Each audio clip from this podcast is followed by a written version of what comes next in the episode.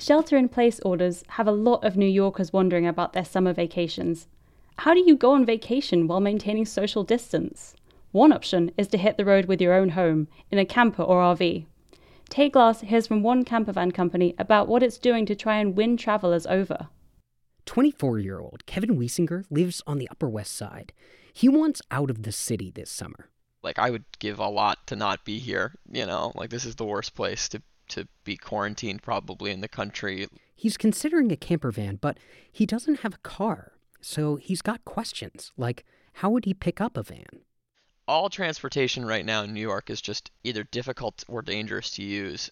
Gunjan Prakash is founder of the Facebook group Families Who Love to Travel. The group has almost 30,000 members. And she says there's been a lot of interest in camper vans and RVs for summer vacation, but she's also seen concerns. What if they close the parking for RVs or, or they, they will be stuck in a different state? Carrie Rulofson is with Escape Campervans. The company has over 10 locations across the US and Canada. About half of its business comes from international travelers, which has seen a massive drop off.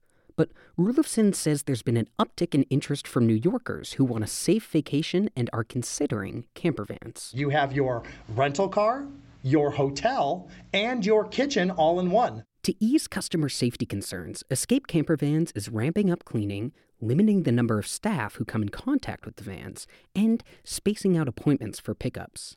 In New Jersey, Road Bear RV Rentals is being extra lenient with cancellations. Rulofson says Escape is doing that and more. And so we lowered our daily rates for next year in an effort to help people rebook. Rulofson says renters could see savings up to $1,000. As for Wiesinger, if he's not in a camper van by July, he's considering another way to get out of New York a trip back home to see his family. Tay Glass, Columbia Radio News.